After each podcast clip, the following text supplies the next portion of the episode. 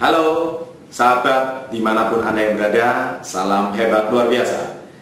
Pada kali ini, tips kali ini saya akan membahas tentang apa sih beda pemenang dengan pecundang.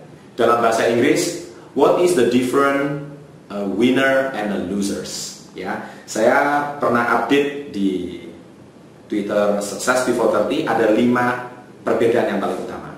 Yang pertama di sini adalah pecundang itu selalu fokus pada masa lalu. Dia adalah selalu menceritakan masa lalunya. Bagaimana dia dulu sukses, bagaimana dia itu telah meraih prestasi ini, bagaimana dia itu berhasil seperti ini, bagaimana dia itu. Nah, dia selalu menceritakan masa lalunya. Padahal masa lalu sudah berlalu. Ya, jadi meskipun Anda begitu banyak menceritakan masa lalu, Anda nggak bisa mengubah masa lalu. Ya, kalau seorang pemenang, dia selalu fokus pada kondisi saat ini dan masa depan. Ya, Anda hari ini tidak perlu menceritakan banyak tentang masa lalu Anda. Dia sudah berlalu. Dia tidak akan pernah bisa berubah karena itu waktu yang sudah Anda lalui.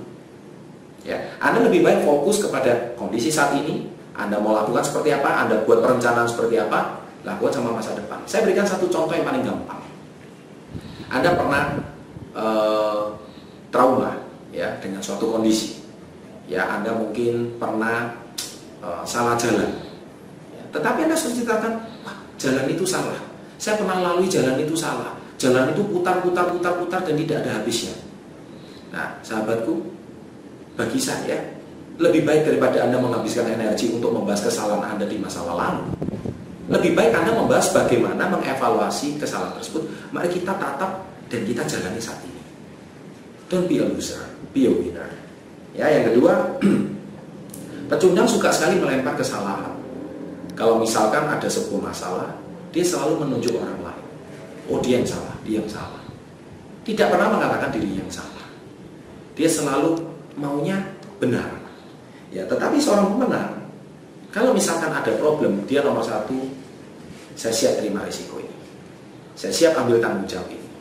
Anda nggak perlu hari ini berbicara tentang melempar kesalahan. Tapi marilah kita berani memikul sebuah tanggung jawab. Itulah seorang pemenang. Tidak ada seorang pemenang yang hari ini tidak berbuat kesalahan. Tapi mereka belajar dari kesalahan tersebut. Tapi seorang pecundang, dia selalu melemparkan kesalahan dan dia tidak belajar apa-apa dari kesalahan tersebut. Dia selalu melempar kesalahan pada orang lain. Yang ketiga, pecundang itu suka menunggu. Sedangkan seorang pemenang selalu berpikir dan bertindak. Apakah dari ini Anda cuma mau menunggu, menunggu, dan menunggu. Dan suka mencari alasan, alasan, alasan. Ingat, ada pepatah bilang, orang sukses selalu kelebihan satu jalan. Orang gagal selalu kelebihan satu alasan. Apakah Anda hari ini cuma mau cari alasan untuk menunggu? Menunggu orang lain berhasil? Menunggu orang lain sudah membuktikan? Kalau contoh Anda hari ini mau jadi dokter, tunggu teman-teman Anda jadi dokter baru Anda percaya. Kalau Anda hari ini pengen jadi pengusaha sukses, tunggu mereka jadi pengusaha baru Anda mau mulai. Anda sudah terlambat. Tetapi jadilah pemenang. Mulai berpikir dan kapan Anda mau action ya jangan terlalu banyak menunggu. Yang keempat pecundang meminta pembetulan. Pemenang memimpin dengan teladan. Seorang pecundang seorang losers dia itu selalu mau dianggap benar dia selalu mau diakui benar itu bahaya. Orang kalau selalu mau dianggap benar ibaratkan gelas itu sudah penuh. Dia tidak bisa diisi air lagi. Apa yang terjadi kalau gelas sudah penuh tapi tetap diisi air? Maka air itu akan tumpah. Itulah seorang pecundang kalau Anda mau belajar sesuatu, dia kalau disuruh ikut seminar, oh nggak perlu. Harga seminarnya mahal. Kenapa mau ikut seminar? Nggak usah. Karena apa? Saya sudah tahu semuanya. Nah itu bahaya. Ketika Anda sudah mempunyai pembetulan-pembetulan sikap seperti itu, itulah awal kehancuran Anda. Itulah sebab Anda tetap seorang pecundang. Tetapi seorang pemenang, dia selalu memimpin dengan teladan. Contoh, kalau Anda masuk kantor, jangan suruh anak buah Anda masuk kantor duluan. Anda tunjukkan bahwa Anda bisa masuk kantor lebih awal. Dan waktu jam pulang kantor, Anda bisa pulang kantor lebih akhir. Itulah Anda seorang pemenang. Ya. Dan yang kelima, pecundang banyak bullshit atau omong kosong. Anda tidak bisa memaparkan berupa fakta-fakta. Anda cuma berbicara satu kali, dua kali Anda mungkin bisa dipercaya. Tetapi ketika beberapa kali Anda sudah memaparkan hal-hal yang tidak terbukti kebenarannya, maka Anda seorang pecundang.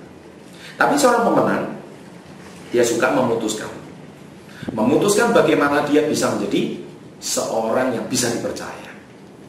Dia berani mengambil sebuah keputusan yang penting bahkan krusial dan yang paling berat di dalam hidupnya.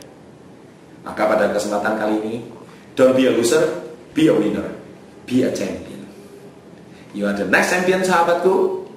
Saya tunggu kisah sukses Anda. Salam hebat luar biasa.